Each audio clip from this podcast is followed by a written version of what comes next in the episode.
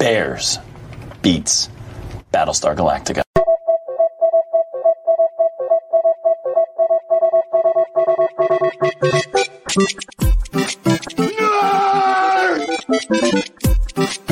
You merely adopted the dark.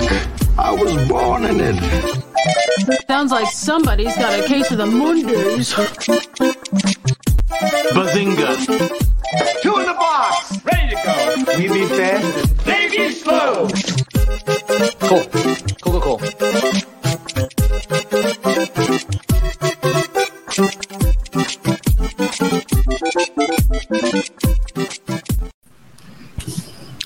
Hello and welcome to Mount Geekmore, your weekly podcast where people, your best friends, sit around and talk, debate about uh, top four of a certain subject, a Mount Rushmore, if you will. I am for today your host, Daniel DeBoni. You may know me from the show. Neri is busy, so I'm going to be filling in for him today. And we are going to be doing the Mount Rushmore of TV friendships. And so I've pieced together some people to do the episode with us today.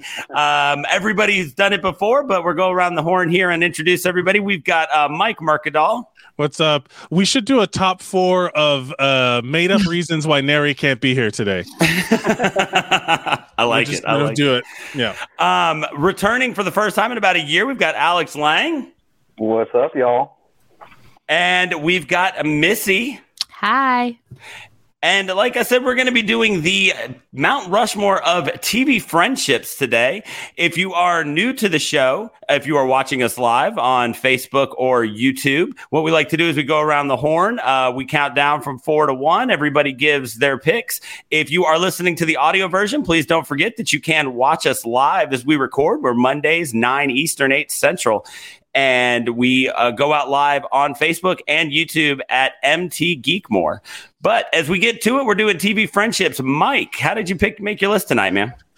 Well, uh, we you know we were doing pre-roll and we were showing uh talking about our mountains, and one of the things we all kind of realized was that this was an unexpectedly tough mountain for different reasons. Mine was I went with gut, like my first gut, like two TV friends, right? Like when you think about one, you have to think about the other kind of thing.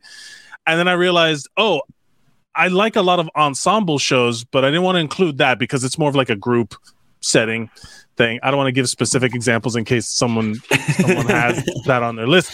But then I realized there's a ton of this. Like this is such a like ubiquitous like any buddy show, any any buddies on TV fit into this and then it was like there's too many to choose from. So I just went with my pure gut and uh, a couple of like last minute like oh shit I forgot about you know like so I went with pure pure gut knee jerk whatever the hell is the first the ones that come to my mind as being like the mo excluding ensemble shows the the friendship like the pair is the show Cool. All right, Alex, what'd you do to make your list, man? Um, I'm look. I'm gonna be honest. Like I said before, uh, I had three right off the top that I just knew. I mean, and there, these are some of my favorite shows. So that may be showing more so than others. I may have been, you know, played a little favoritism towards the show more so rather than Mhm. the duo or that friendships per se. But uh, I, I'm really solid on this list. It, it definitely uh, has been something that I've uh, been thinking about uh, all day. Uh, I'm really looking forward to it. Uh, I hope that one of mine is all right. Uh, we'll, get there, we'll get there when we, uh, you know, we'll cross that bridge when we get there. All right, Missy. So I also went from zero to 100 with this mountain because um, I really couldn't get to it until about an hour ago. And I started like Googling and I went from how am I going to do this to oh shit, I have to cut this down from 16 to four. Um, I tried my best to stick with duos. Um, there is one exception, and I also try to steer away from um, obvious shows that you would think I would talk about, and trying to. I push myself a little bit out of the Ah. box a little. Had to Um, walk away from the from the CW for a minute. I actually did have to walk W because the friendships I was going to talk about were from the WB area, not era, not the not the CW. But um, so I pushed myself a little bit out of my comfort zone. I went with my gut, and um, these are all friendships that as I'm looking at them, like there's a version of this in my real life, which I actually feel like very nice about. So this was a great, a therapeutic exercise, actually. Well, there you go. I uh I, I was pretty much the same way when uh when, Missy and I decided on this topic yesterday. I was like, oh well, I can think of like one right off the top of my head, and we'll go from there. And then all of a sudden, yeah, it was this deluge of them. To kind of narrow it down, I got rid of uh, familial relationships, um, Right. and I got rid of anything that came across more so as um, like a mentor protege style relationship. There was one that almost made my list, but that's how I ended up cutting it. Like uh, I didn't, I didn't, I did, I did something where it was it was mutual. Like they both were on kind of even footing uh, with where they stood and how they got along in in their friendship, and I went from there. So Interesting point. Shit. and so, like I said, and I'll get to it in honorable mention, but there, there was one that I was really hyped to have on there. And then as I was narrowing it down, that, like I said, that mentor protege thing ended up being why, why I got rid of that one. So, um, this is one of those where like the how it's like sometimes you think okay a vague topic like or sometimes we'll have like a super specific topic on the show like the best you know restaurants featured in a tv show that's not a you know like super specific and it's almost easier when it's too broad like this you have too many choices and you become like like you're constantly second guessing which of your like you, it's weird with the ones that are more difficult to choose Yeah. from, Well, you know? and w- one thing that I ran into was uh, like Alex brought up the idea of um, showing favoritism towards the shows. There are certain ones that I know to be iconic, but they're not shows that are meaningful to me or that I've even Right. watched that much. Like there, there's there's a lot that are you know the first ones that are going to spring to some people's minds, but those aren't shows that I watch. Those aren't so they weren't ones that I necessarily talked about. And yeah, as I would find these lists, I'd be like, yeah, it's good, but I don't really know that much Yeah. about them. It's all about the gut, man. It's Yeah. all about it's all about like the the which which one of these hurt the most, uh, not hurt the hit the hit the hardest. Like when you thought of it, that was my goal. Like like uh when I'm when when I made the choice. I feel like that's what it's going to come down to for a lot of this. Is like it's like you got your mountain, I got my mountain kind of thing. Yeah. Like, yeah, all right. We'll make You it know? work. All right. Well, we're going to be going sans sound effects today, as uh, Neri is the keeper of the the numbers sound effects. So I'm just going to come. can we do can we on the count of three alex you don't have to you can join join in do your best impression of what the sound would have been where it's like Oh gosh. all right three two one No idea. number four, number four whatever Número cuatro. yeah All right. So, Mike, what's your number four? uh, i'm gonna go with leslie knope and ann perkins from Hey. parks and recreation I love how uh, positive their friendship is. No one tabled it. Uh, it's also my number four. Oh, there we go. Oh, oh, okay, great. I yeah, thought that was my sketchy one. I didn't. I was like, is this too low? But no, I like it right there. Go ahead, Mike. no, it's we'll take turns talking about what a lovely friendship, di- what a lovely dynamic these people have. I I love that these like the thing about friendships on on shows. It's hard. It's there's sometimes they show like m- more often than not you'll see these like people on the show that they've been friends since they were children but mm-hmm. seeing adults become friends is also like an interesting thing that i notice about that like if the more i think about this pairing up because they meet in the first episode when like Ann's when, when Andy falls in the pit and that's it. The show is off and running. And that is the not only the source of the the the start, the source of the story for the the, the initial story for the show is is her and Perkins and Leslie Knope uniting together to do a thing. And then it also show and then as the time goes on, you know, whatever, that they show how just how like unabashedly good Leslie Knope is. Like she's just like a whirlwind of positivity. And then Wholesome. Ann, yes, and Ann Perkins is kind of like the average Joe watching the show, going, "This is fucking weird." But you just, you know what I mean? Like when she, and then she, all of the fun names that she comes up with, like like hyping your friend up when I've it's got it like, That's written down. necessary in I life. will. I will do this right now. It is Yeah, go, beautiful Alex. tropical sunfish. uh, opalescent tree shark, Yes. perfect sunflower, and uh, my personal favorite, rainbow infused space unicorn. like, I, they're the perfect nicknames for something. I mean, those are perfect friendship nicknames. The perfect nickname comes from just immediacy. You know it. It's, it just comes out so fluid, and that happens all throughout the series with Leslie and Ann. And that's that was one of my key points too.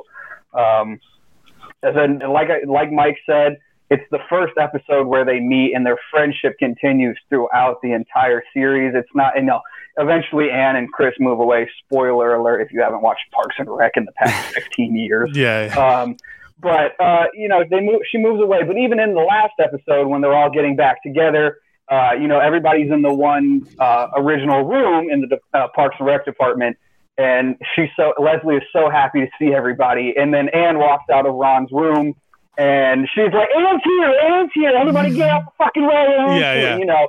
So I mean, it's it's it's perfect. I I totally agree.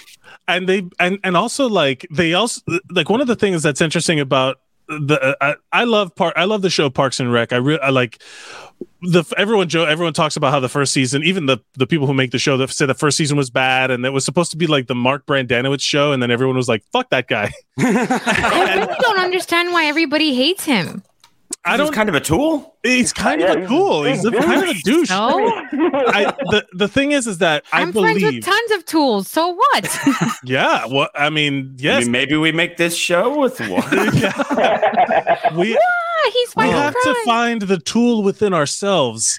No, but I, I, I think I think that it just didn't fit with the show where everyone was being truly committed to this these weird characters. And then he was the guy that's like oh what are they check out these weirdos you know? At a t- at a time when i think that there was like a snarky and ironic collapse in comedy where it was like people people don't want to see people shit on things anymore especially in that show. Like one of the reasons the office was so popular was because my like even the jim character was supposed to be that like oh you believe this shit at a certain point jim becomes just as earnestly involved in doing all of the stuff in the show like no there's none of that tongue-in-cheek like m- like parks and rec like ron swanson is ron swanson throughout the whole fucking show yeah. you know what I mean? Tom is Tom throughout the whole fucking show. They reveal more about themselves, but they don't fundamentally change their characters. So after the first season, you see this show become genuinely expressive of these finding like finding stories within the characters that were like not necessarily uh, jokes or whatever, but each each story element was about how unique these characters were within themselves and like the friendships that come out of there because you can see that each one had a relationship that was unique with each other person. Of course, the Leslie and uh, Ann Perkins one was like the most obvious, like Galentine's Day. Galentine's Day is a shit that people do now because Yeah. Leslie Knope want, is a good friend. Yes. That's That is literally actually very Alex and I worked the door at a bar and would just see them come in in droves on Galentine's Day. All most of them like with penis lollipops and shit like that. Yeah. No, Yep. haven't been to that Galentine's Day. fuck that. This is my number one. This is my number one. every, ti- every choice is going to be like me. Like, no, this is number one. I love these people. All right. Yeah, that's a good good choice, Alex. Like, I like. I'm off to a great start, guys. All right, Missy, what do you got for number four? so my number four um, is Carol and Daryl from The Walking Dead. Ah, Ooh. I didn't even think about that one, and that is a good choice. So here's what here's why this is an unusual pick for me. I uh I think I'm one of the last people that was watching the show. I did drop it, but I'm picking it up. I'm picking it up because it's finishing the season. I have problems. But I'll say this much about this show because this is why he's laughing, is because we were talking about this previously that I told Neri I made I made a list. This is uh Alex, you're here. You have to just dive deep into this. I have a list of all the shows that I've quit for one reason or another. And I made the list with the intention of like, it's a to do list. I'm going to go back and finish it. And I'm talking to Okay. Neri about it. And he's like, why the fuck would you force yourself to watch a show that you don't want to watch anymore? And that's true for every single show on the list except for The Walking Dead. More on that later. I've still got a whole last season of Big Bang Theory to watch, and at this point, I'm just in so deep that I, I just, I'm just, I'm just still. watching. Yes. So so that's why I stuck around for 12 years with the Big Bang Theory because I was like, I'm that same thing for How I Met Your Mother. But Carol and Daryl, so this is a friendship forged in the most honest of circumstances. And I know that sounds weird, but I really do for I don't know if it's the pandemonium or just my brain has turned a corner but I just feel like the apocalypse would be the most honest place to forge a friendship because other that's it. You burned it all down, so there's nothing but uh, uh, honesty left on the table, and um, these two characters start are such polar opposites are coming from such different um, especially in the first season they could not be further apart from each other in terms of um, storyline or friendship or anything. And um, so well, spoiler alert, but Sophia going missing is really what really brings Daryl to like turns the table. It turned the table for me at least from going from kind of like I'm on the fence about this guy. Like, is he an asshole? Is he not? And then the whole Sophia story arc really tipped it um to the positive side. And that really was the bonding moment for them, which I thought was really great and sweet. And this friendship is proof because there's the internet wants to ship them as a couple and they have been for years but i stand firm on don't do it because this uh, is this friendship is proof that platonic love is real and it's mm. like healing and it's possible because it is completely possible um, in my experience.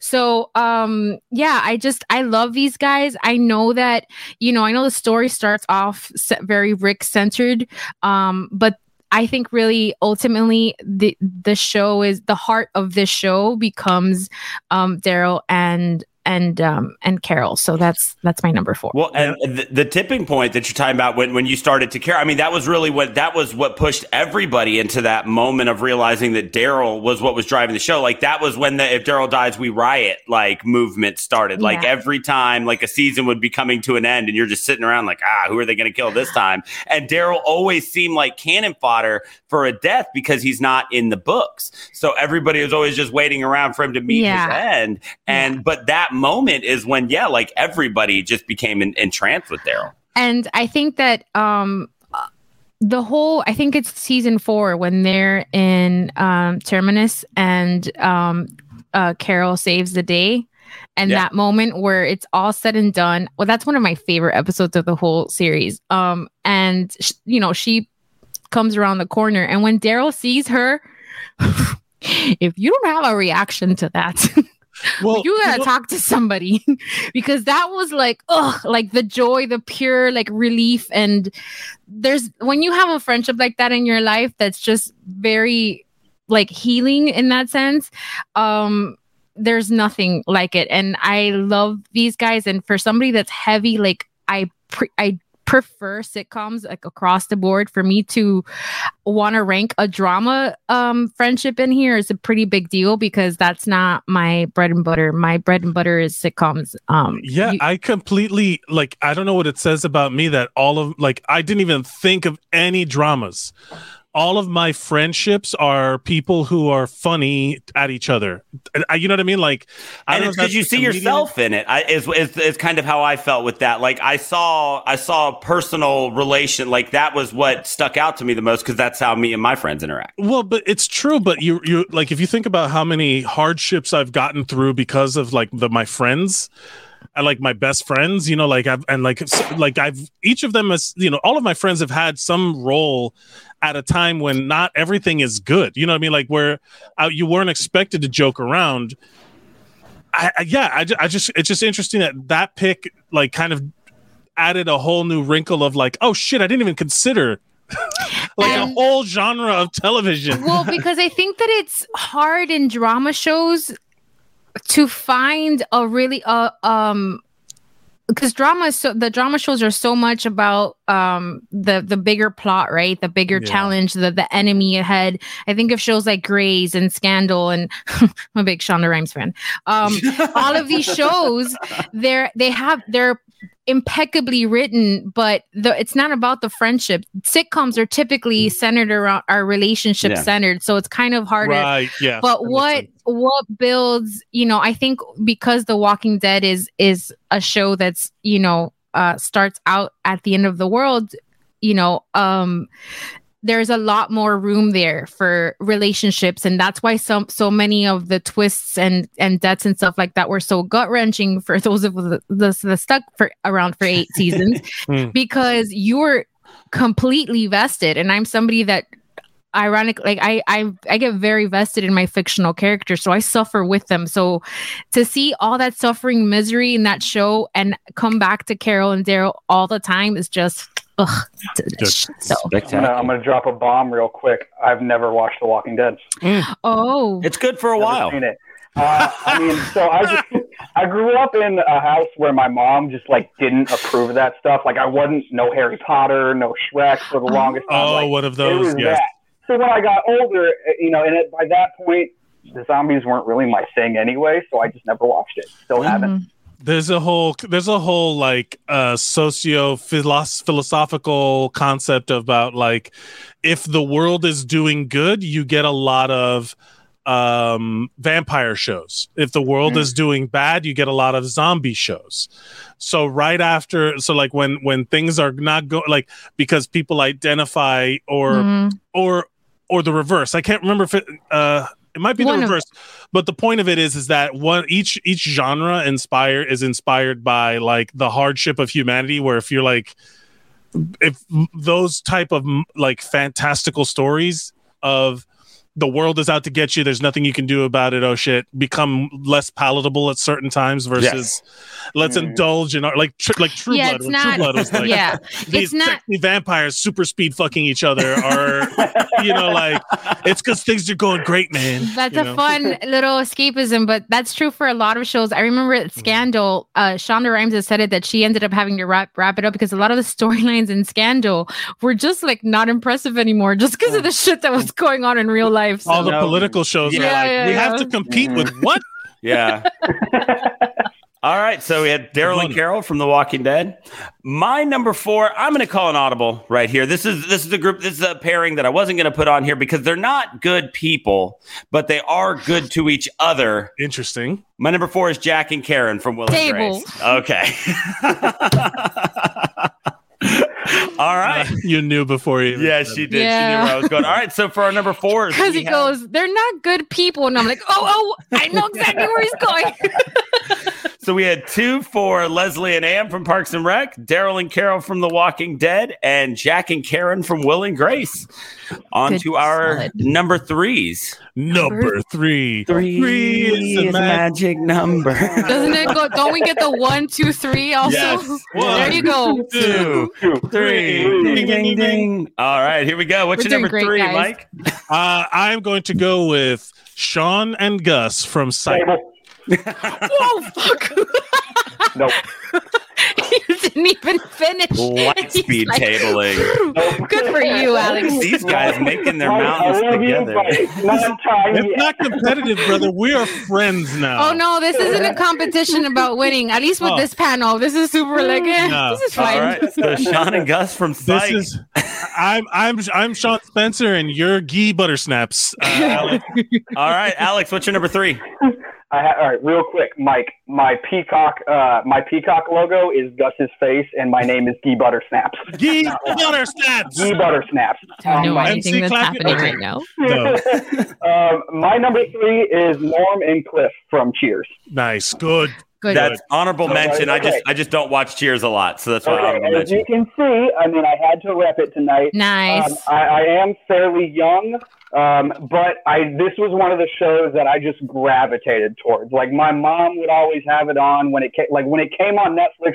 My mom was like, "You have to watch it," and I was like, "All right, fine, I'll give it a shot." Like old '70s show, whatever. Um, No, Mhm. it's phenomenal, and Norm and Cliff are two of the staples to me. Yeah. Um, you see, the show was on for 11 years itself. Um, so you have to at least assume that they've known each other for 11 years. But to go to a bar every single day, the same bar every single day, and first off, Norm walks in, Norm, you know, every Who doesn't want that reception when you walk into a room instead of ugh you again? exactly. Uh, so that's, I mean, that's This the first thing. guy. And then uh, Normie and Cliffy, and they're always together, whether they're playing pool, ragging on each other, making, you know, making Frasier do some stupid stuff. There, it's always a good time with Norm and Cliff. And so that's my number three. Really All good. right. Yeah, like I said, honorable mention. They, they were one of the first ones I thought of, but I was like, I've probably seen seven episodes of Cheers, like cumulatively ever. So I it just have- wasn't one I could talk about. It was I have re rewatched it at least five times through The whole series? the whole series. I've watched Mike, Mike, you're you're- super low all of a sudden. like oh, it's it's up there with The Office for me. Okay. Really? Okay. Yeah, I, I love Cheers. I love Coach is also. If we were just doing TV show characters, Coach might be my number one so because of how funny Ernie Pantusso is. so do you think that it you're you're you have this much affection because it was like a bonding thing with you and your mom or was it just like you gen like independently uh i'm always uh, Pump the brakes here, Miss Missy's- Freud. Missy's pulling at my heartstrings now. Okay. i'm i'm interested no, uh, it may have And started stalling. out that way. It may have started out that way, but I, I genuinely grew to love the show itself. You know, I've like I said, I've watched it so many times through now, and I'll still Mhm. put it on, uh, you know, every now and then. But it's it's such like an iconic show. Mhm. You know, it wasn't obviously in my era, but it's such an iconic show to me just because it's always a good time. You know, ignore it's just perfect to me. It's it's Yeah. one of those ones that I'll never let go of. i was Okay, definitely here you, too young to be watching a show about bars i think i was like seven or eight and i was like live watch and i was uh, i was very unsupervised as a child so i was just like oh, this is a great show and like very vested in it so yeah cheers is a is a classic i i've actually gone through a lot more like in terms of sequ- sequential order i've gone through frasier a lot more than i have cheers um Yeah. but it is one of those on my list that i want to finish So Frasier, I actually Check. never Yeah. have never gone like fully like through Frasier. Like that's the one where I've kind of like done the bits and pieces of. yeah Um, but so that's that's on my list to watch when I eventually get through it all. But Cool. oh, this is definitely one of the ones that I thought of that because I did I like I love the show I love I this is also one of the things that happens when you have access to literally every TV show in the history of TV. You have- overwhelming it's interesting which shows get get get latched onto by by generations or or demographics that the show wasn't really intended for you know so Mhm. like cheers like young like when it got on netflix people were watching cheers like crazy Mhm. and then there was people i remember seeing posts about how they were making connections between ted danson in the good place and ted danson in cheers and they were like oh it's the same guy? And it was like people people were genuinely like when you have access to everything you you don't miss out on some of these things you know like so some of the more obscure choices like you could make from some you know if you wanted to do a, a show you know pick a, a friendship based on the show taxi right? Like you know there there would you could say something like it's harder to feel like you're the only person that knows about something these days because of that. So you saying, "Oh, it's not of my time." It's like we live in an era where that doesn't apply anymore. It's of now because it's available to everybody now. because you it's trending know? yeah, yeah, that's and true. obviously and it's a I good have my- a good pick. and then yeah, it's yeah, a my great pick. mom lives in Boston now, so I've actually gotten to visit the actual bar where the you know not the um. There's two actually. There's one in Faneuil Hall, which is set up like the actual bar setup, oh cool and then there is the um the video where you know where they always get the passing by before they go into the bar, which is the actual location. It had a different name. And that's the one I've been to. I've sat at the bar. I got served there underage. Shout out you, cheers. Fantastic. that's great Fantastic. ask an. ID. It was. It was. I was like, this is my place. Well, it's- it's 'cause Boston does its- everybody, yeah. everybody knows your name there. All right, uh, Missy, what's your number three? so my number three is um david and stevie from Schitt's creek Table. Ooh, i have an outline interesting. All right, so David and Stevie. All right, so my number three is uh, one thing I didn't say when I was uh, when I but whenever I tried to kind of pick a different types of friendships, you know, because it's easy to just be like all like, you know, buddy buddy guy ones. So I tried to push myself, like Missy was saying, into thinking of other things. And one that I finally thought of that was a girl girl relationship that uh, is fantastic is Jess and Cece from New Girl. Nice. Um, And Cece from New Girl is a lot of fun to watch because so often, especially through the '90s and the early 2000s, the when when girls were friends on shows, it was always that frenemy dynamic. There was always there was always that push and pull of some weird power dynamic. Even when you look at uh, Friends, where it wasn't supposed to be there, it was always kind of because of the differences in the money they made and stuff like that. It was things that would come up. And Cece there wasn't necessarily that power dynamic, even though they were from very different walks of life and they were extremely different people. When they were together, and it was the two of them, uh, those Neri, um, when when they were uh, when they were together, and there were two of them, and it was just the two of them. There, there wasn't a, there wasn't a lot of push and pull. They were they were both there for each other all the time, and and for everything that they both went through over the course of the show, that was the one person they knew they could always go to. Like that's another show where it is. I mean, the show solely exists to tell the stories of the relationships between these people, and there's an argument to be made for a couple of different relationships in that show. But I think that Jess and Cece really a- exaggerated this kind of. Uh, girl boss mentality, right? Where like you you don't have to put down the people that are your friends to make yourself feel better. Like you can celebrate your friends' victories. Uh, your friend's victory isn't necessarily your loss, and that was something that Jess and Cece uh, demonstrated and illustrated just perfectly. Uh, they were really really great at that. Man, and this is start a show I just aren't I? I just watched it recently. I had COVID back in January and I was running out of things to watch. And I was like, well, I still got six days left in this bedroom and New Girl's here. um this also the great thing about this friendship is to your point Debona that a lot of the friendship archetypes um have always been structured about like are you the sporty girl or are you the brain or are you whatever? And um Cece and and and Jess could not be more different. Um and I think that's really um an honest way to reflect any friendship because uh, uh you know th- that works i think in real life so people it's easier for people to relate to where you're not typically um you know the personalities aren't very uh similar i'm friends with a lot of people that used to be cheerleaders and i like i'm not that so like that is very relatable to me that you can see a friendship like that reflected um on You know tv funny? and- Me too. what yeah so yes great pick yeah. So uh, it was like I said, it was it was it was just it was the one like like I said, just just two girls getting along without any backbiting or, or undercutting or anything like that that stuck out to me. yeah no cattiness Cattiness. There's a, yeah. there's a good Uh, word. I will say for everybody watching, if if you're watching and you want to throw comment uh, comments, we're gonna have an honorable mention section uh, before the, our final pick. So get your honorable mentions into your mountain uh, in the comments, and then we'll read them all off at the uh, at the honorable mentions section. All right, so the number threes were Shawn and Gus from Psych, Norm and Cliff from Cheers, David and Stevie from Schitt's Creek, and Jess and Cece from New Girl. Next up, we've got the the number twos, Dose, the Yeah. sequel to Uno. oh the two Yeah. legit and then yeah, the Too too, legit legit, to to quit. quit, right? Yeah. this is like a spoken word version of it Yeah, yeah, yeah. This is the slam. This is the slam poetry edition. All right. Um, What Um, is a mountain but not a Mount Geekmore?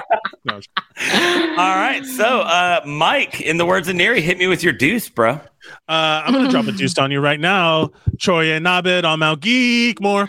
oh uh, Troy yeah and Abed from Community. Spectacular. No table? couldn't- Great. no I couldn't shut put up. It I'm on, gonna talk for 20 minutes. i couldn't put it on my mountain because i'm not done binging it but i love them so much Honorable mention, just because I just I just couldn't make them fit because I've got another one that's a similar dynamic. it Uh, was one of those shows where I, I liked it, but it it just it didn't quite squeeze it out. You and well, way to go, go tie a through line through the deuce uh, theme. uh, squeezing out uh, number two is Troy and Abed. Well, here's the thing: that show is exactly what what you just said.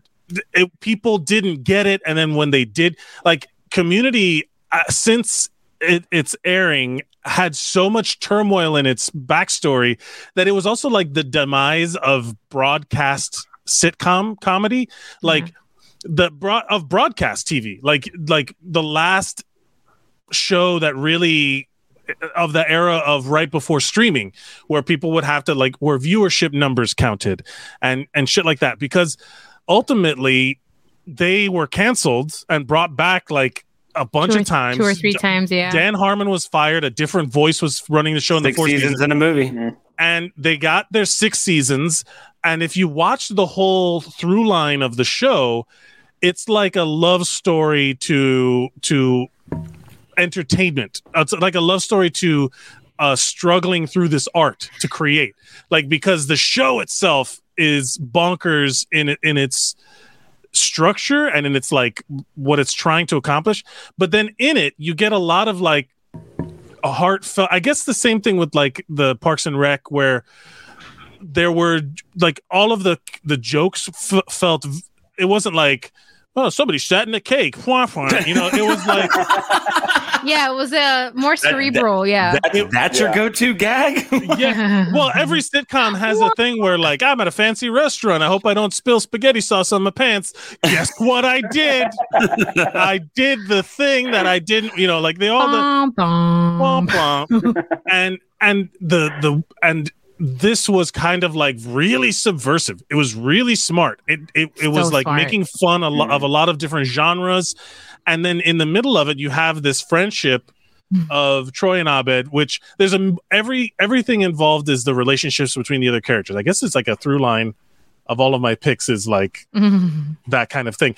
But like unabashedly friend unabashedly willing to express their emotional connection to each other is like a big deal. Like I love my friend.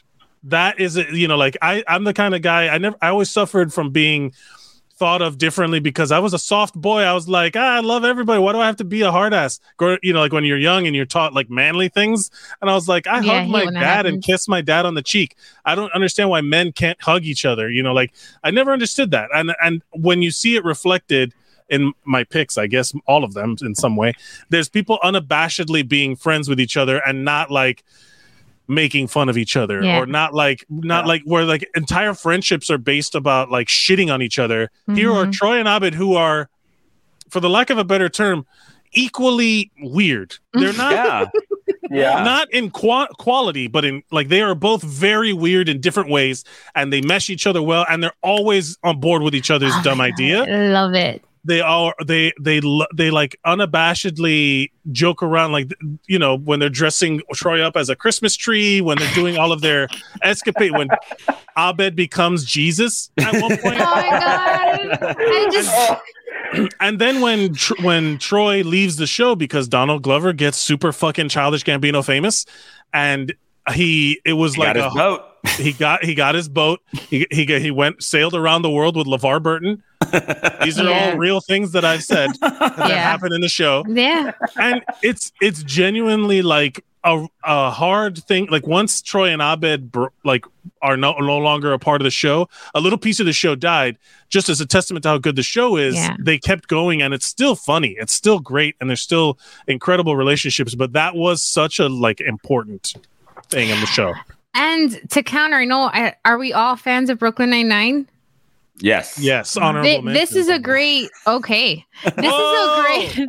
This is a great example of the thing what you were talking about, Mike, where it's like two friendships that like a friendship that is solid and real and genuine and earnest and everything. But it, the the punchline is that one of them is always busting balls.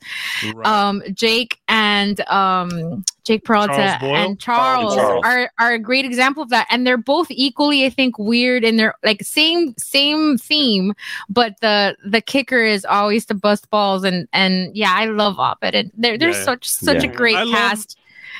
I got I, I'm I'm I hate the people who are like I love genuine emotional like the, there's no such thing as to, like there's no such thing as like getting shit on for loving your friends. You know, like but No. like be a good friend.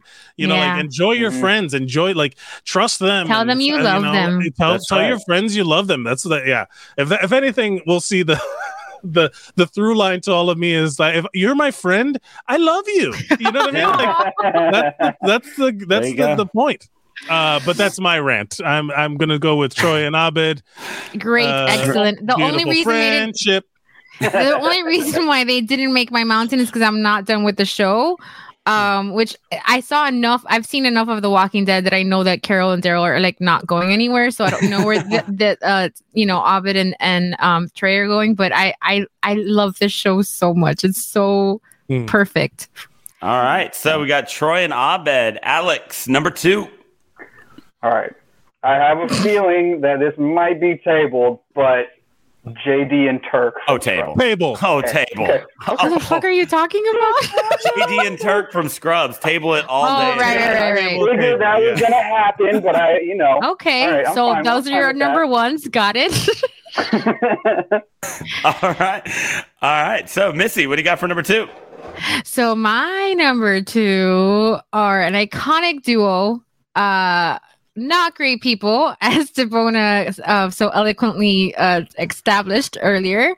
It's Jack and Karen from Will and Grace, the better duo of Will and Grace. Yes, absolutely. The I think some I don't remember who said this, but there was a quote once. I think it's one of the creators of the show that wa- was like, Jack and Karen were supposed to be like Will and Grace, but on Quaaludes. And honestly, like, is there a better way to describe those two than that?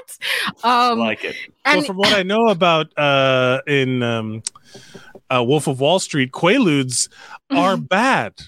well, They are- yes, Especially the, the one kind. The yeah, the Lemon- one that leaves the guy like trying to climb out to his car. So yes, a common theme in Karen's life is substance abuse. Um, again, not role models, if you will, for children, but I think uh uh for adults you get it. You get why. Um jack and karen are just every scene that they're in together where it's just them two.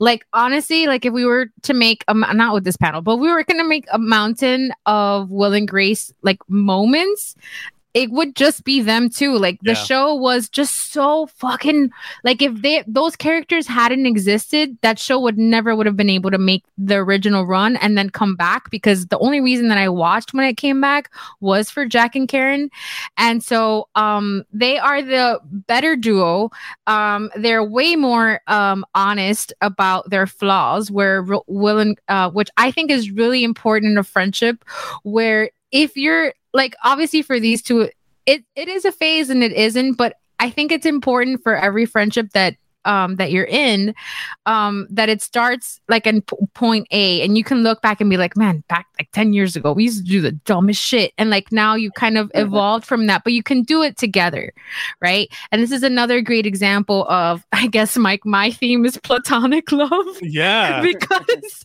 it's a, another great example of loyal kind of committed um to this friendship and it's fully platonic it's so fucking great and they just both are just like the best hype people you could ever ask for in a situation um and so again uh you know i just i love these guys and i i, I love them so much that's all i'm gonna say whose other pick Uh, was it? I, I had I Oh. had them at number four. There, uh, Jack and Karen are the only reason I've ever been able to get through an episode Yes. of Will and Grace. A lot, I it's I, I'm not trying to sh- shit on the show. Um, I'm not trying to make a big deal uh, about whether or not the show is good. It's just You're not I'm trying not. to at- drop a deuce on the show. yeah, Oh. no, I'm, I'm, I'm, I'm not Will and Cheeky. Grace's target audi- target audience for what you know. The, I'm I'm not who they made that show for, and I can accept that. I can move on. I don't crap on it because I just don't watch it. But when I do, it's because of Jack and Karen. And then when they're together, I mean, it's it's they're like the Wonder Twins, right? Like i- individually, sure, On they're fine,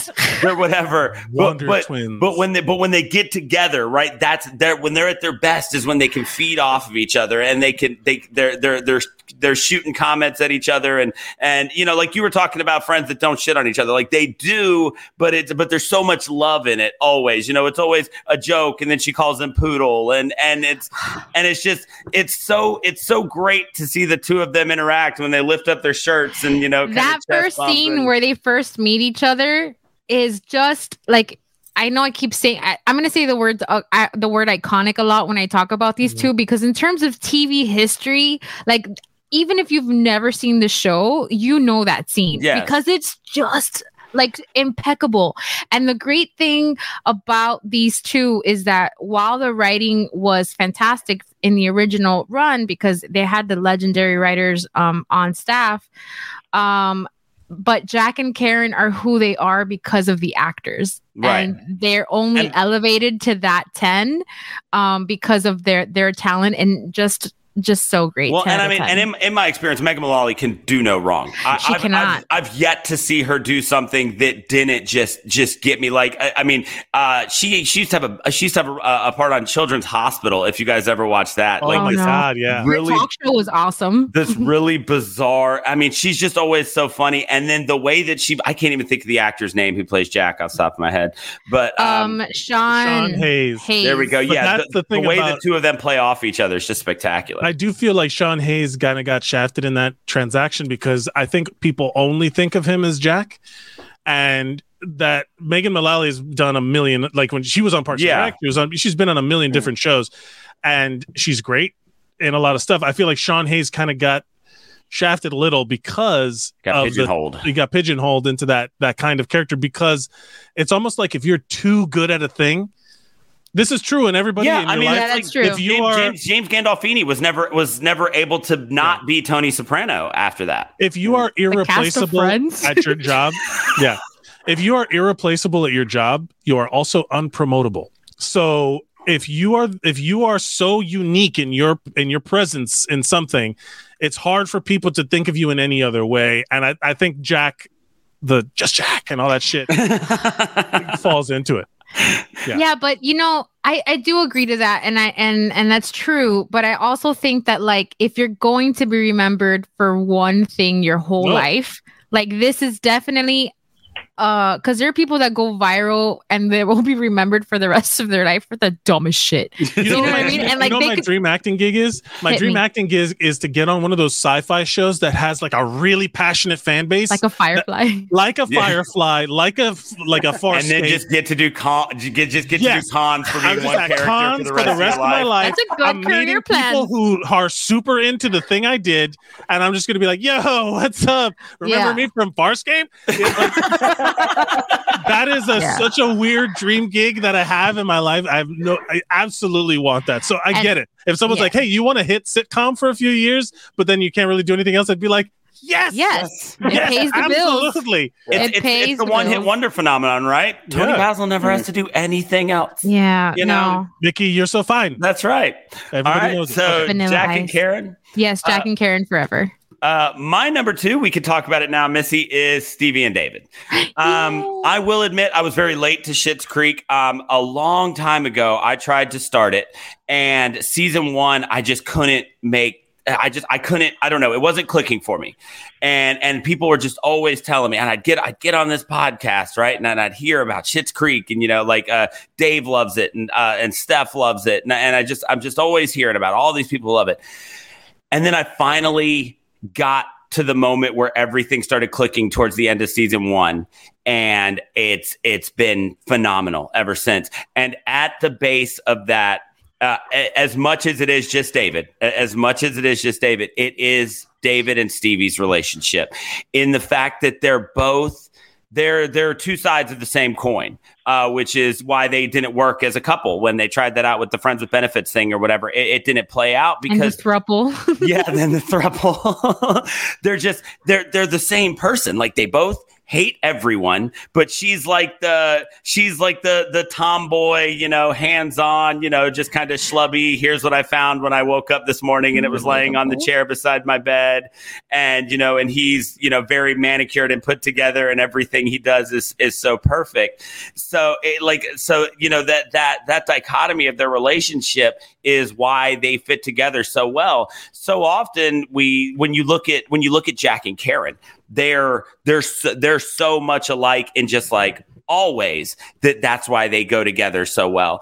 But Stevie and David are so different in so many ways. It's almost like how if you walk in opposite directions, you can eventually go all the way around the world and meet again.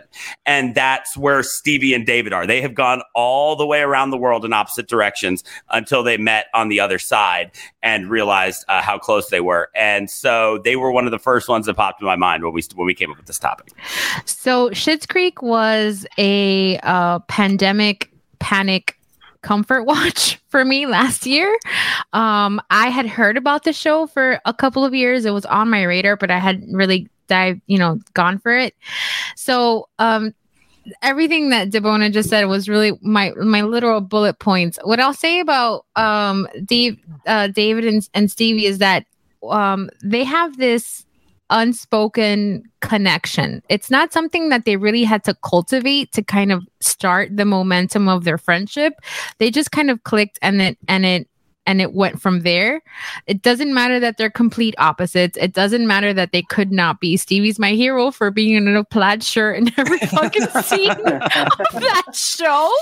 Um, and you know, uh, David is not a very likable character, uh, especially in the first season. He's he's not a very likable character, and and Stevie does that kind of Ann Perkins um job for him like she plays that Ann Perkins to that character that first season where you as the audience you're watching him through her eyes because she bust balls and r- like a zinger after zinger every time And, And they so- will and they will put each other through the ringer, like just just watching the other one suffer in misery and just enjoy it. when David was through the show through the I couldn't get through it because of this my secondhand embarrassment of like okay because that that vibe and I was like oh man I know this is good but also like oh, I don't want to watch these yeah no did Dan the, Mike, I did the same thing. I tried to get through the first season, like everybody said, like Debona said. I tried to get through the first season, but I got enough of it to realize that David and whatever her face, is- Stevie. I- yeah, sorry, I- Stevie, David I- and Stevie they, they um, had a good relationship. I could tell that much, but that first, I I couldn't get over the the first couple episodes were just like uh, so I mean that's the hook, Mhm. right? But they kind they they all go on a journey. They all get fleshed out really well. At certain point, there is a character added to the cast that really just um. I could go on and on about, but I'm going to stop myself. Well, and, and a big and a big thing with the show is too um, when it started, Eugene Levy didn't know how much of the show Daniel Levy could carry, and by the end of the Oh. first season, so he's so he's a much bigger part of the show. Yeah, once he he, realized leverage. that, one, yeah, once he once everybody realized that Daniel Levy could carry the show, and that um, the, the actress who plays Alexis, like they they had chops and they could do this. Eugene Levy starts pulling back, and the story becomes more about Hmm. David and Alexis, and it becomes something that, that you can get involved with. that's an better. interesting sales pitch I think I'll, I think I'll, I'll try it I'll give it another shot I'll give it another shot and um the internet uh um is just there's nothing really uh I I love this show for for th- this one of those comfort watches. Uh, Yeah. The list is long, I will say, for comfort watches and Missy. But um, again, a, a relatable aspect of something that I see on screen that I also see in my life is a lot of it's a, a common theme that like the combination of friends that I, I end up around, um, none of us have a lot in like on the surface. Like if you we were gonna sk- uh, stick to like the high school, you know, archetype trope where like oh the jocks are with the jocks, like that wouldn't work. That doesn't that doesn't check any boxes here because we're Mm. all so so different. But the vibe is just there from the jump and my one of my favorite i mean they had Yeah. countless moments but one of my favorite moments at the end of season one debona is when um, David's like packing up and he's gearing up, thinking he's going back to New York, and he tells Stevie, he tells Stevie to come with him, and she's like, I wouldn't even know what to do in New York, and he goes, Oh, just watch the show, girls, and do the exact opposite. I think that that like the Yeah, whole like that's just All right, on my sold you, sold me. on a mountain of uh Schitt's Creek moments that would probably Yeah. be one or two because it's just Yeah, so and like great. yeah, like I said, as as as it does move on, Catherine O'Hara and Eugene Levy kind of they don't they don't fade into the background, but they become supporting cast to these Yeah. other people that are allowed to carry the show and tell their stories, and that's really what it does take off. yeah. All Wanna right. get into honorable mentions. Yeah, so our number twos were Troy and Abed, JD and Turk, Jack and Karen, Stevie and David. Uh, we'll start. You want to start off? We'll start off with the ones that we've got uh, over here from guests. Mike, you want to start slinging some of those up? Of of us or from the comments? Uh, let's let's go with comments. Let's go with some comment ones first. Uh, Nary's in the comments. He likes your girl girl reference. Uh, Jason Williams, thank you. hey, Mr. Jason, what it is? And he said Xena and Gabrielle from uh, Xena from Xena. Yes. Warrior Princess. That is Eliminated couples. So yes. That, yeah. Yolanda, welcome to the Yolanda. Grace and Frankie, which I've not watched, but I hear great things. I've not my watched, God. but everybody has, everybody I've heard says it's good. so good. Yeah. Uh, David Ioa, uh, Captain Kirk and Mr. Spock. He put a bunch. Scully and Mulder, D- Agent Dale Cooper, Dale Cooper and Harry S. Truman from Yep. Twin Peaks. and uh, Detectives Peralta and Boyle. They are one of my honorable mentions as men. well. Mhm. Nary with Troy and Abed. They are friends goals.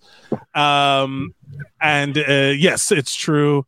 And he also agrees. Tell your friends you love them. Everyone should tell your friends you love them. Yolanda also with SpongeBob and Patrick. Yes. Ooh, Honorable That's- mention. That's, That's a great, yeah. Uh, Nar- oh, Nary says, "Love your friends and not punch them in the arm while driving." I'm assuming. Are you in on that, Missy? Yeah, because Okay. he was uh being annoying and he was also driving, and I gave him like six or seven opportunities to stop, and he kept going. And I honestly didn't even make a conscious choice. I just turned on. If you say some shit 13 more times, I swear to God. and not even like I can I can honestly hand to God that not was like now I'm gonna hit him. It was just kind of like my instincts were like fuck you, and then he's like, don't punch me when I'm driving. I'm like, it would be worth it. It would be fucking worth it. Uh, David, uh, you are my friends, and I unabashedly love you. I love you, Missy, Daniel, and what about Alex? You Right, you- He yeah, just met him. David. Love you too, David. Okay. Love you, David. my God, and Mary, you could say that Sean Hayes is only seen as just Jack. The professional comedian, do better. I mean, in all fairness, we I I think it came up just as I was. Yeah, yeah, Yeah, it did. I think. All right, so what do you have for honorable mentions, Mike? You got anything left? Uh, I I do have. I don't know if it's going to be on somebody's mountain, but Lucy and Ethel from I Love Lucy. Yes. Honorable mention. Yeah, yeah, definitely honorable mention.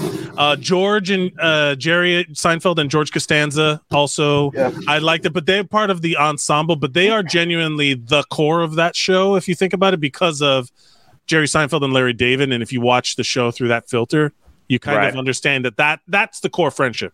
Elaine and and um, um, uh, Kramer. Kramer. Yeah. Are are are like one of them was a love interest and the other one is the wacky neighbor. So like the true friend group, the the core of that friend group is George, and you see it when there's the summer camp friend that comes to visit. and he's like, "Oh, you're- yeah, you're you're you're uh S- summer George, This Summer is George. summer George, and then it's like you're winter me. Uh, but those are, and then um there was another one that I didn't write down that as we were talking it came up, and I forgot it. All right, Alex, honorable mentions. Um, I've already mentioned uh, Peralta and Boyle. Mhm. Uh, had that one. Had Troy and Abed down. Uh, Chandler and Joey from Friends. yes, Um, kind of a classic one. It just felt too lobbed up for me to Yeah, pick it. yeah. I mean, it was too obvious. Um, Ted and Marshall, and then I put in parentheses Barney because Barney always likes to say, "I'm your best friend."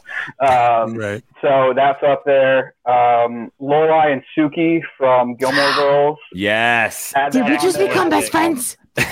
That was also one of my mom's like picks. Shoot, my mom was like, Your mom is cool. Yo, my mom's the shit. She really is cool. Yo, she, Um, but she got she me ain't on bad Gilmore looking Girls, either. even when they when they did the reboot, uh, I said, "Get out of here! Get out of here! Gotta stop introducing you to my family members." Nary, Nary, give, Mary, give Debona back the microphone. There's a button here that Um, says I can remove you from the stream, Debona. uh, no, um, and then I had um, uh, Michael and Dwight, and then Jim Oh, and yes. Dwight. I had Jim and Dwight. Um, That's too much of an. en- That was one of those that was ensemble for me. It was hard.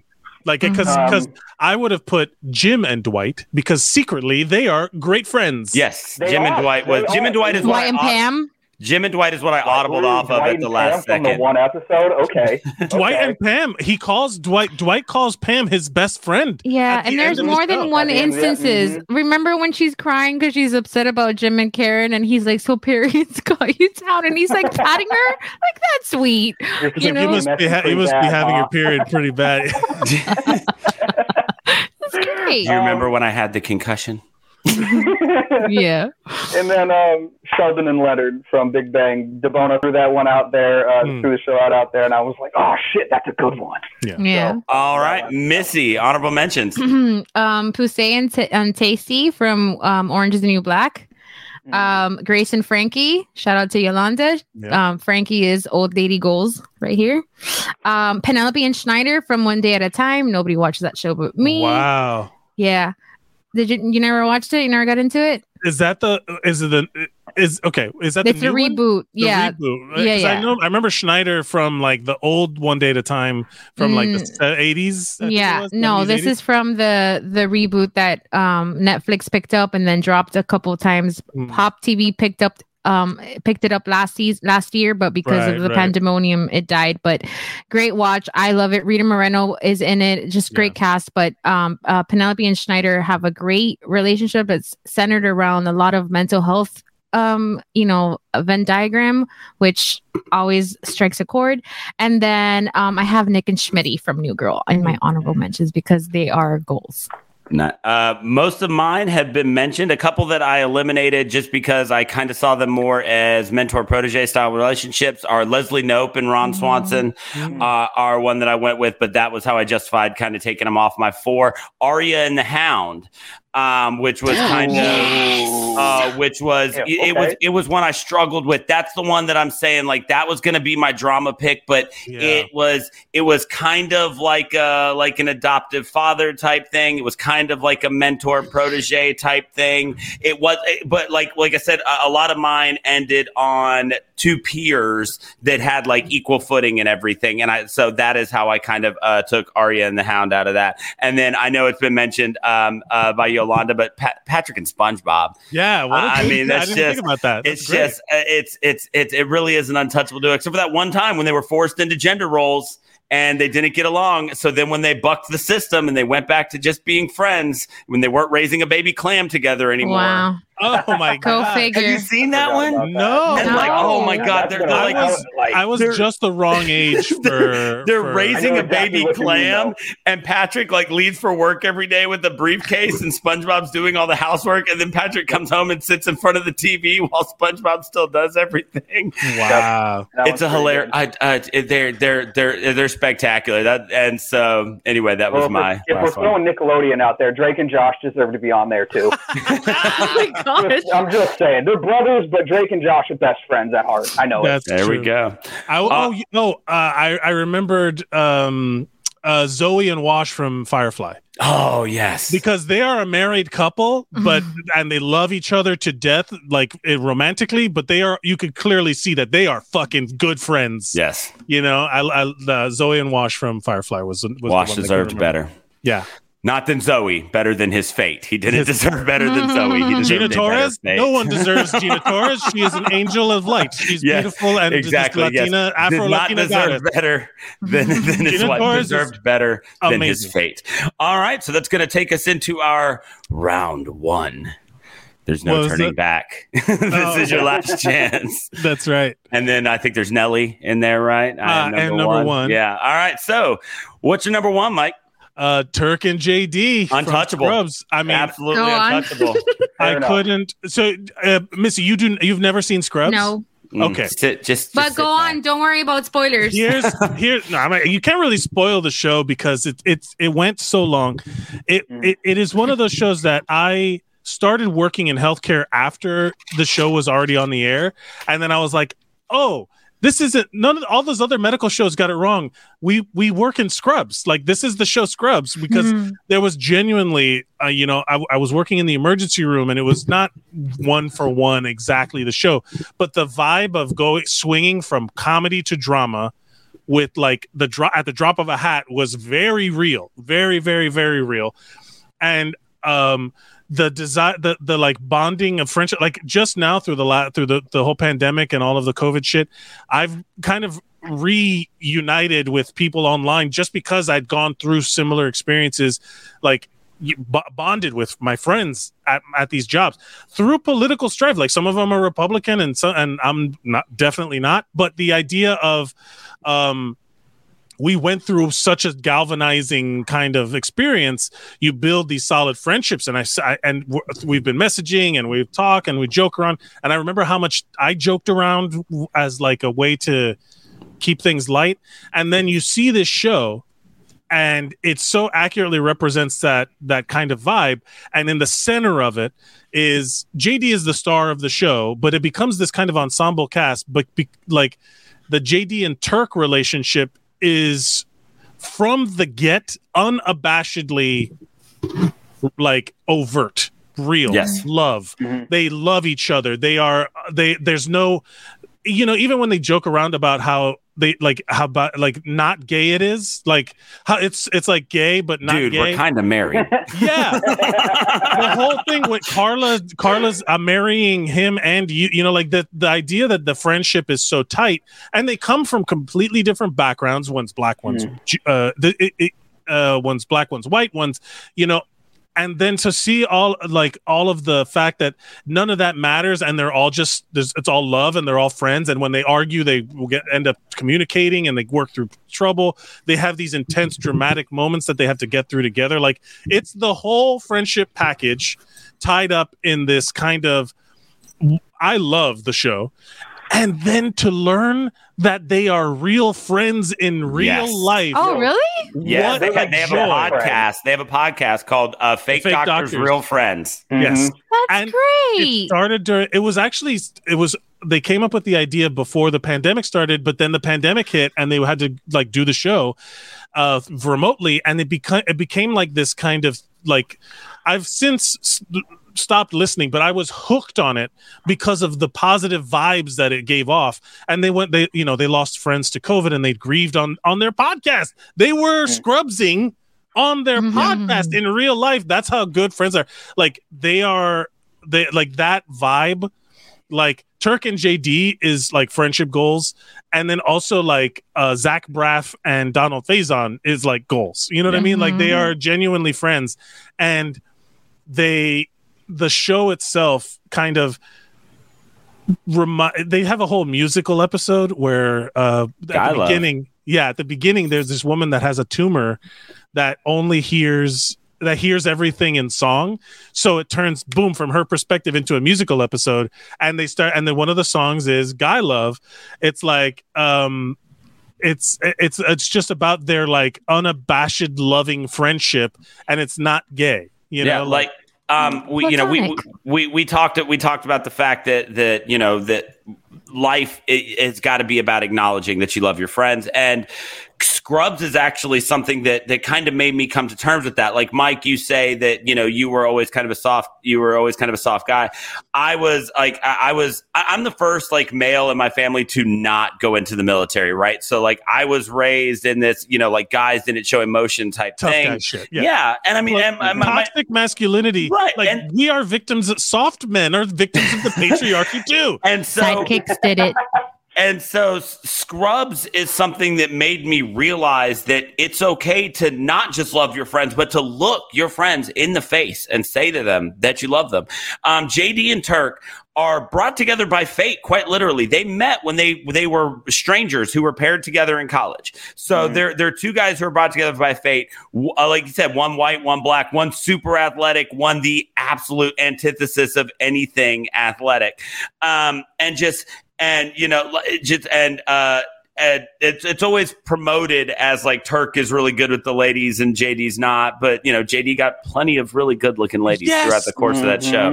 On, the, on the podcast, Donald Faison is always like I, they they paired me off with Carla at the beginning, who I was uh, man, I was in love with Carla. Oh my Oh, yeah. god, I had such a crush She's on sexy as Judy shit. Reyes. She's so hot. But they paired Donald Faison and her off at the beginning of the show, and then so he was like, "How come I didn't get to make out with no hot women coming to Yeah, the show?" exactly. Like A- Amy Smart, Mandy Moore. Anyway, whatever. So, um, but they're just they're they're two guys who absolutely acknowledge every minute of every day how important the other one is Yes. to them. Yeah. Um, even even when they fight and things like that, like you know, like even when JD, you know, like finds out that you know, like it, it- Turk finally admits like sleeping with one of his college girlfriends and stuff like this. It's not anything that that ever lasts that long because they they're fully aware of how vital the other one is. Like throughout the show, over the course of the show, they always talk about how they have these plans for the future. Like how no matter what they ever did, they were always going to be part of each other's lives. Like when Turk finally has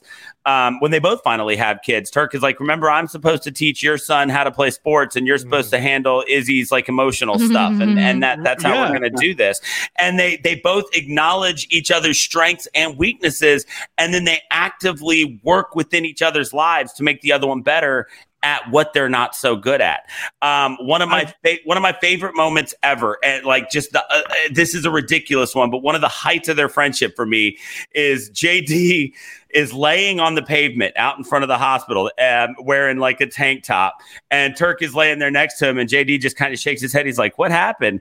And he goes, "Oh, uh, you went up for a layup and knocked yourself out, so I laid so I laid down next to you and just told people we were taking a nap." Like, like that's looking out for your boy. Like, I know you suck at basketball, and I appreciate that you came and played with me. So now that you've made an ass of yourself, like I'm gonna make it not so big a deal.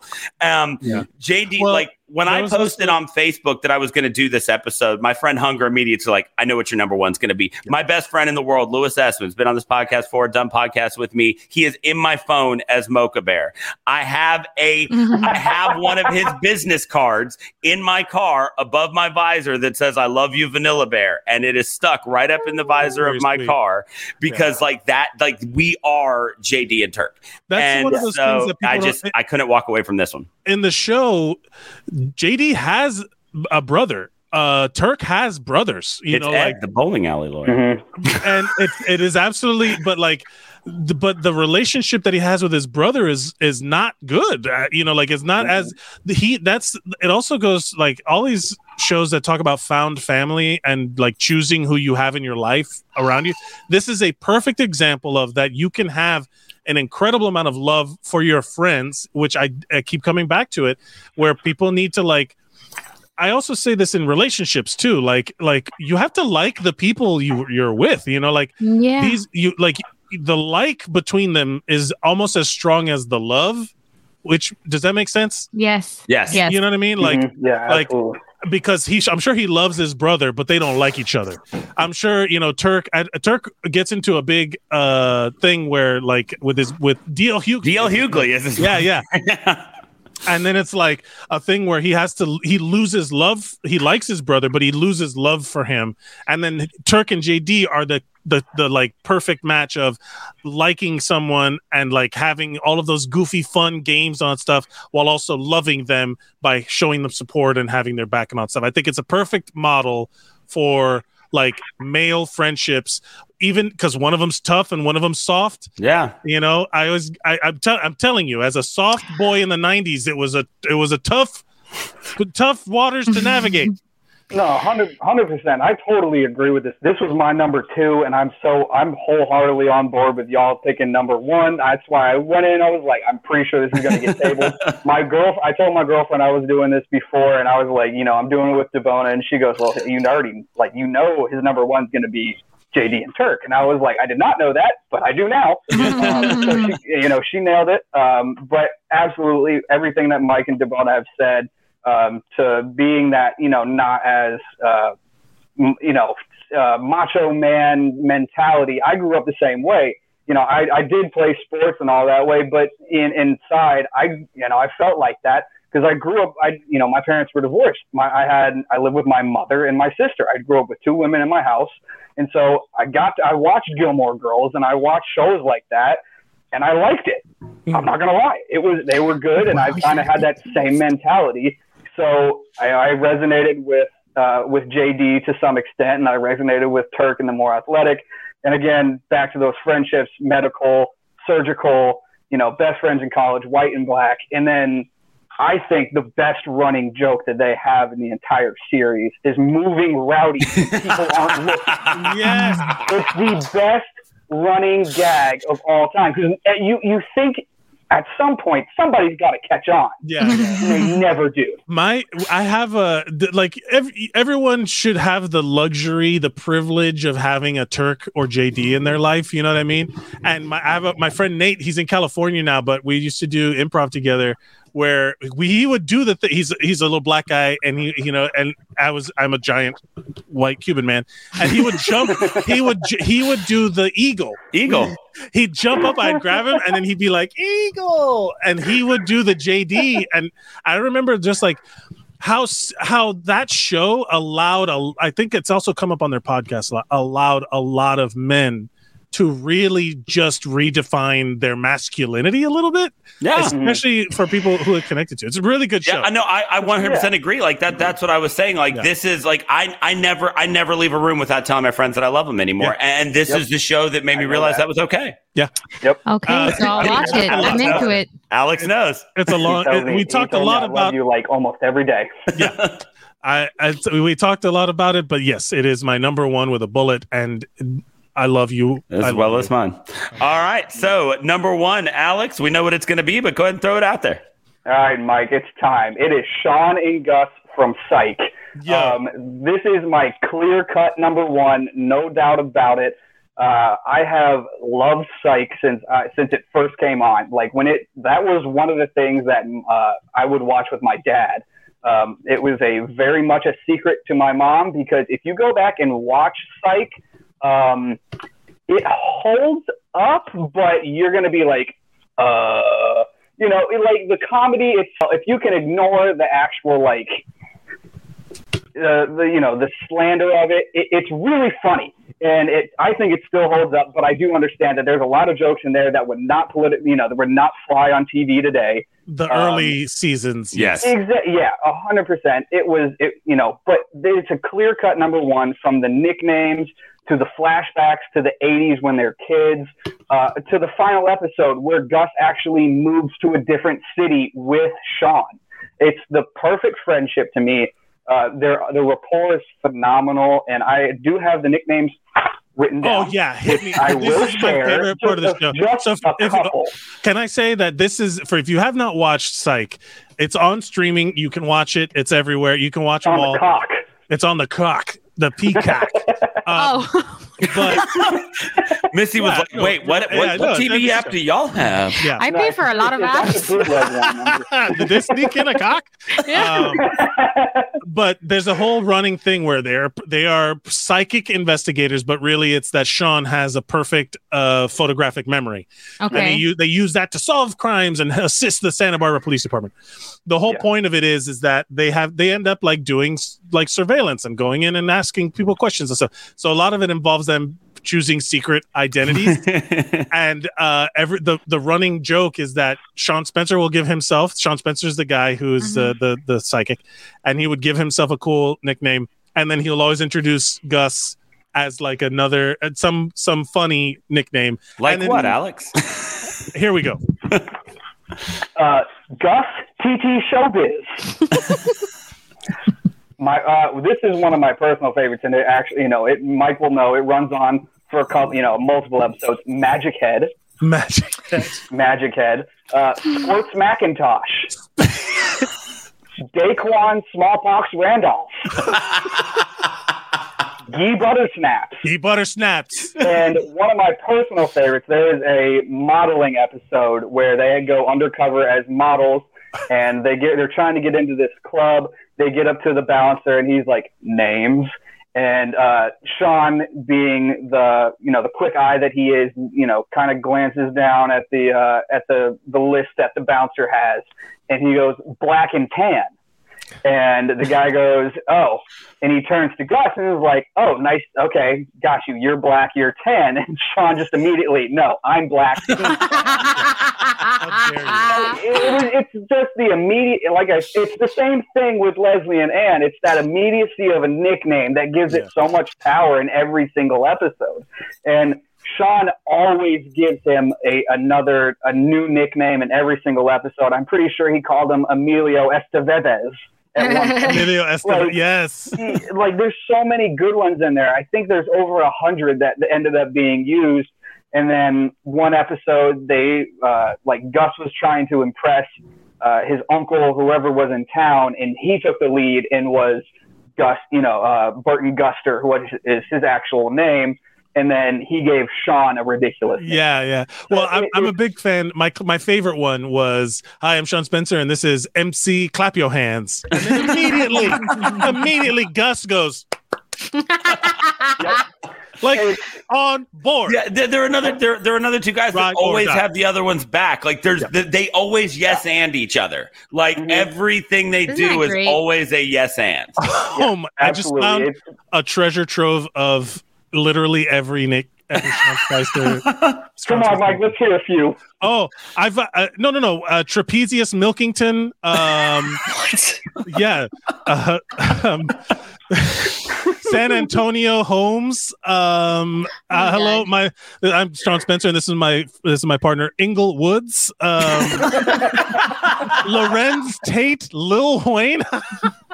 I love the show. I mean, the writing on the show was really fun, and it is Yeah. it is a very gimmicky show as a whole, but their friendship really is solid. Uh, good, No. yeah. Hundred percent. I think it's a clear cut number one. There's plenty of other friendships that you can see in the show.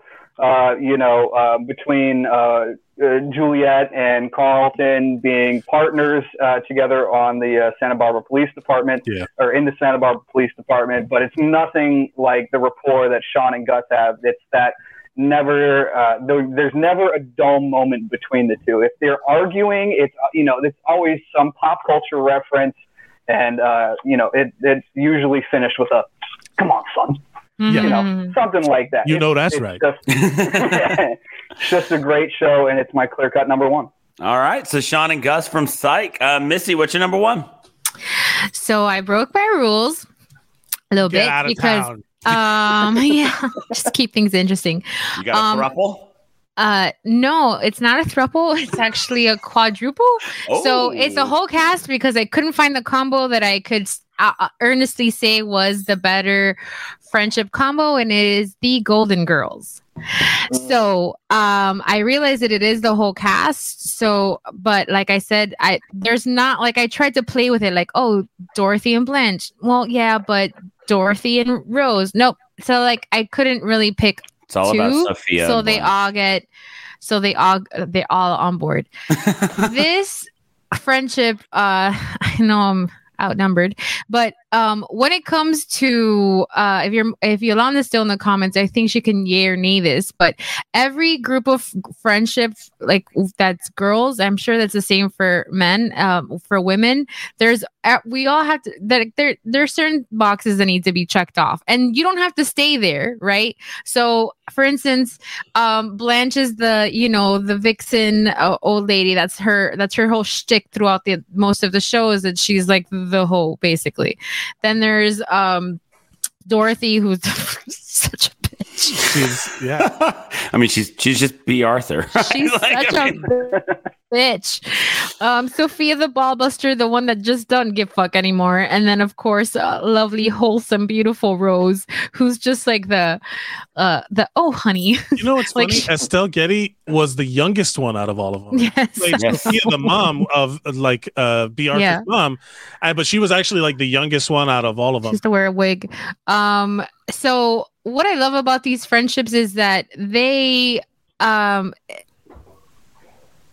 Again, the running theme in my mountain is platonic. You know how important and, pure platonic love is, because it's my specialty at the moment. Mm-hmm. but I really love it. There's a lot there's a lot to be said about that and i don't think it gets a lot of credit that how healing it is. You guys just talked about it in in uh, friendships between men and um, for women it's you know it's just as empowering to just have your girls and you know what room to take your your worries to the ones that you can really go there with. It's there's just nothing like it. Um and so they are um as terms of friendships like uh and old lady goals like that's it like that's Mm. what i want the show in itself just independent from the friendships like it holds up and that it's like laugh out loud funny and a lot of intelligent too. Like So there's a lot. Mu- yeah. still very topical and relevant um and there's a lot of comfort watches that i have that really they're comfort watches just because of that whole like i know what's going to happen so like i can ride the wave especially if it, things are a little weird that day in my head. But golden girls is something that it is a comfort watch but it is still laugh out loud funny. Like it's not a chuckle. There's a lot of moments that are just so great. The way that they these four women are loyal to each other even despite all the ball busting despite all the obvious flaws and and um challenges and you know stan coming in the cock block a good time all the time. Um and it's a great testament i think because um, I don't know if this is true for men, but I know for women, um, we're kind of raised with the idea that that um, uh, con- like that the end game for your life should be that you grow old with someone, and that someone is your husband or that someone is your significant other. And this show, it, I find it very comforting because it it explores like, well, what if it's not? What if the end game is not that? It doesn't look like everybody else's life. It doesn't look like everybody else's, um, you know, uh, plan.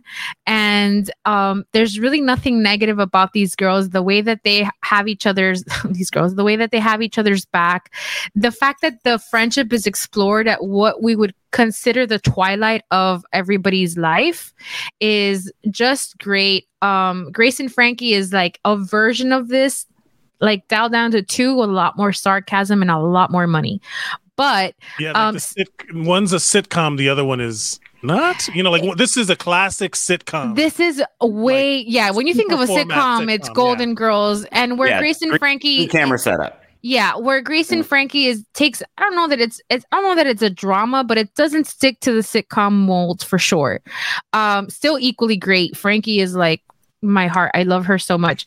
So, um, I really couldn't pick a combo. That's why I broke my own rules and I did all four because there's not really. I don't think uh, there's a combo of any of these that can exist without the other two. Good point. So Yeah. it's it's just I couldn't work around it and um again my theme is always like for this is like uh and again I don't know if it's the same for men. I don't think it from the sound of it I don't think it it, it it's any different but like I women are, are raised to like your end goal is to find somebody to grow old with. Your end goal is to find somebody to like you know a significant other. And you know you get to a certain age where you start having to consider like okay well what if it doesn't look like that? Like what Yeah. then? Because that's a possibility too and there's not a failure in that but it's still worth worthy and um a worthy topic to to explore and traditionally women are taught like like from the outside as not a woman but like you in pop No. culture and in media yeah uh, surprise uh as a in I, I pop don't, culture I don't. I don't see gender. yeah yeah no um they like uh, you always see women as being even friends like competitive and kind of Yeah. catty with each other where it's like like i don't think that's a benefit to women either No. like show like like that's why like even the the ladies on my list like ann perkins and leslie knope it's not even about gender it's just about unabashedly being support yes for your Yeah. friends you know and, and I, I, think this show embodies. I used to watch it. with My grandma, my, my grandmother loved this show, and it's like a, such a fond memory of like at my grandma's house watching. this show fucking was Golden like a byproduct of being too poor for cable so like i had no option but to stick to the local Yay. channels and by that time like the, this was in heavy um um you know Syndication. syndication thank you Yeah. So is- Can I show you Yolanda? Yolanda is a Blanche with some Dorothy thrown in. Almost I like love it's a- it. it's almost like a zodiac sign. She's a Blanche with Dorothy rising.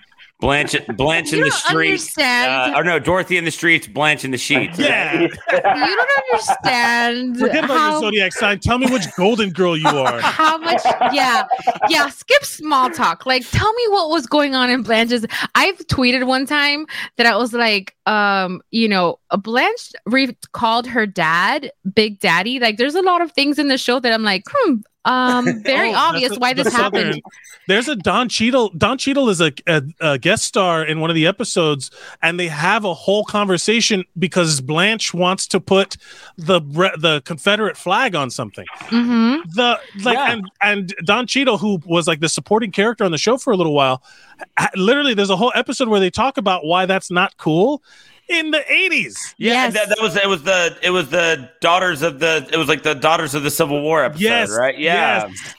yeah. So- like uh, th- my my wife my wife is obsessed with this show, and and I, I like it just fine. And this this is gonna make me the asshole, but I'm sitting up in Neri's corner, so here I go. I can't, I can't stand Rose.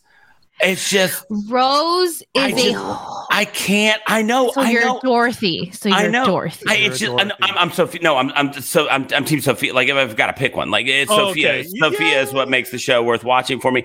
It's just uh, like I get it, and, and it's one of those things, right, where like you feel the role. Like even the real world has become about just like okay, who's the black guy, who's the gay guy, like who's the Mhm. bitch. Like it's just they just went so far with that element of her being the simpleton that it's just annoying to me sometimes. but I think that every group has one. I'll say that much. Not just women, men. There's some dumbass men in every circle of friends as well. Um, I'm in some group chats with them.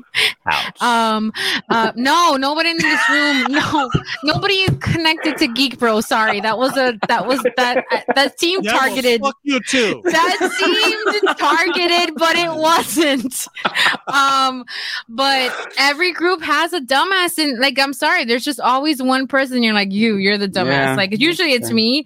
Um, but I think that, uh, you know, Rose plays her role like she, like Yeah, for no. the for the comedy, uh, for the For- purposes of comedy, she plays, you know, that I role it. well. It's just she's she's just what grates me when I watch that show. Yeah, so you're Dorothy. So I think that for sure, 100 percent nobody gets under her skin faster than Dor than uh than Rose. Like Dorothy, Dorothy zingers, the ones that are really home runs, are all directed at Rose.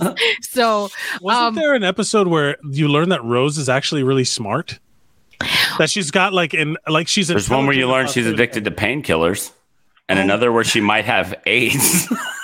That's Well, funny. Those are just episodes. no, because remember. yeah, they were very they were very one- active in the 80s. yeah. Yeah. I No. lived in Miami too, and like it- you could Yeah. tell from the decor of that Not set. I Not- love that not- house. I want that house safe now. cheesecake in Dade County when those ladies are Oh my, Oh my god. God. I just and again I think I don't I don't remember who mentioned it, but traditionally the story um in sitcoms there's always some kind of underlying like um you know cattiness or competitiveness between the female characters it's another one of those fuck ass things like in the same way that you guys have to undo toxic like masculinity that's Mhm. internalized. Women are, um for the most part the ones that those of us that choose to do it um you're gonna spend some time trying to undo that mean girl cat catty bullshit because it just it's it's stupid. Like that's such a waste of time and, and i'm too lazy for that shit. So anyway golden girls forever um uh All does- four of them. all four of them. I couldn't pick, and I will be watching them today All right. as I fall asleep. So So the number ones were JD and Turk twice, Shawn and Gus, and the Golden Girls. Uh, so now, as we get to the final mountain, we actually have five repeats. Uh, we've got uh, Leslie and Ann, um, Jack and Karen, David and Stevie, JD and Turk, Shawn and Gus. So what we tend to do here is assign point values. If they were a number four, they get one point, so on and so Mhm. forth. The number one is four points. So based on those point values, what I have is JD and Turk have three votes, so they're number one with a bullet. Hell yes. And then we get to Shawn and Gus have six points out of their two votes since they had Yeah. a number one. Gotta David and Stevie have five points. yay! And uh, Jack and Karen have four points, just edging out um, Leslie and Ann, who only had two points since they were both number That's four okay. picks. So the final mountain for TV friendships is JD and Turk from Scrubs, Shawn and Gus from Psych, David and Stevie from Schitt's Creek, and Jack and Karen from Will and Grace. Two and two. I like it. This is like good. it. Yeah, I, I I scored two. I think this was a fair mountain. This Yes. was Yeah, Yeah. I mean, Yeah, you know, we, absolutely. we've we've we've got a. li- Well, I say we've got a little bit of everything, but what we have is two interracial male friendships, and well, I take it, and then we have two where one of them is gay and one of them is like an outcast woman. But hey, whatever, right? That's how it goes. we Yeah. hit a theme. I think we hit a theme. There is a theme. We a figured to out what makes good friends, a, guys. lo- Yeah, a lot there's to any unpack. TV producers out there, uh, just know that you need a gay friend and a non-gay friend, or a black and a white. Yeah, or a black and a white guy. That's that's how it works. So thank you guys for listening to us so much today. If you're listening to the audio, make sure that you check us out. We're Mondays, 9 Eastern, 8 Central. Um, make sure that you tune into the Geek Bro Network. We got a lot of podcasts going on right now. I will be on at this time tomorrow doing Shiver, where we will be doing a deep dive into The Conjuring. If you are listening live, you can check us out tomorrow night. Uh, Mike and Missy are now doing Kickflix. Is that that's correct, right? Kickflix. And you did side. Your last episode was sidekicks. What do you guys have coming up next? we have oh yeah we so we're going to be trying to do two two an episode where two a week uh we have Ong Bak which is the Oh, Muay Tony Thai. Tony Jaa special, yeah, real ass kickery, uh, Mu- Muay Thai style, Jackie Chan influence, and then we have Blind Fury, Oh. which I am lament. I don't want to watch that thing. it's not good. It's not good. It's it's fun. It's not good. This is one of those that that it's like one for you, one for me. There we go. One for you. I'm gonna watch Ong Bak. I love it, the stunts, the action, and then uh, you're gonna make me watch Blind Fury because of the joke. Whatever. We'll talk about it. What? we'll what am I supposed to watch? Have watched these by uh is there a date? Because I, I haven't watched neither of these ever. Stay tuned to our Gotcha. social medias. There we go. So Yeah. check out our social media. You can find everything you need at geekbro.net. You can find a link to all of our podcasts like Kickflix, Shiver, Child Like It Best, um, So a what's up, dose of Ellie, and then of course, What's Up, Bro, um, with uh, Neri Signs, who's normally on here with us and is not today. He's off doing his comedy thing. So check us out at geekbro.net. You can find all that. Alex, you got anything going on you want to tell everybody about? Uh, currently unemployed. Shout out. Um, yeah. So if, uh, if there's anybody who works in sports or uh, wants to give me a job, that would be fantastic. I'm totally qualified. I have two degrees and I have plenty of professional experience. Um, that doesn't mean anything in this world today. So if you just like to give a kid who's got Oh my nothing a God. shot, I mean, Uh, look, I, I'm fully aware that you know you have to continue to grow, and that's what I'm trying to do right now.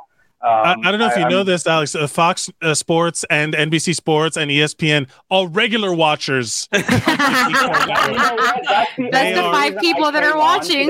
yep. Yeah. Yeah, you know what? I was I had this whole joke planned out. I was really I was really hoping. You know, I assumed no one told me that Neri wasn't going to be on today.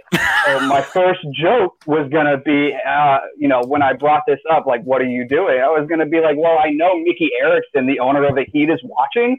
So, sorry, Mickey. Yeah, yeah, you yeah. know, but um, so I, you know, I'm, I'm in between jobs right now, just having a good time living life. But uh, if anybody wants to reach out to me, uh, my Instagram handle is uh, they call me Lang. Um, I'm Bama Lang on Twitter. Uh, I tweet a lot about sports. Um, annoyingly, uh, I'm a Mets fan, a Giants fan. Uh, I like Duke basketball and Alabama football. So God, he's lucky uh, that he's so personable. Yes. Oh, yeah, I, His fandoms are, the, the- are dog give me shit. all the hate you want, because I I'm not a front runner. I've been a Duke fan since I was in third grade. I have two degrees from the University of Alabama, so I will smack you in the face uh, with Yeah. knowledge. he knows his shit. He absolutely does. So thank you guys so much for listening. We hope to see you around for some of our other podcasts. Make sure you check all of our social medias. Um, all of our handles are here listed. Um, and like I said, head to geekbro.net if you need to know anything about any other podcasts we're doing. We hope that you show up for the others. If not, we'll be back doing Geek More next week. And We lo- remember to tell your friends that you love them. Tell your friends that you love them. Love your friends. And look, not and if I- you have if you struggle with that, just work on it. Yeah, and look, and and and not to bring it down because just absolutely a celebration of life. The world did lose a very shining star, my friend Ross Norton, last week. Um, and he, it was, it's a, it's a stark reminder of the fact that that you don't know that they're going to be there tomorrow to tell them that you love them. So make Same sure that you take that opportunity Tell your friends that you love them every time you can. We love each and every one of you guys who listen. So thank you so much. Y'all have a wonderful night. Peace out. Bye. We're ending the broadcast. Mount He likes to do this.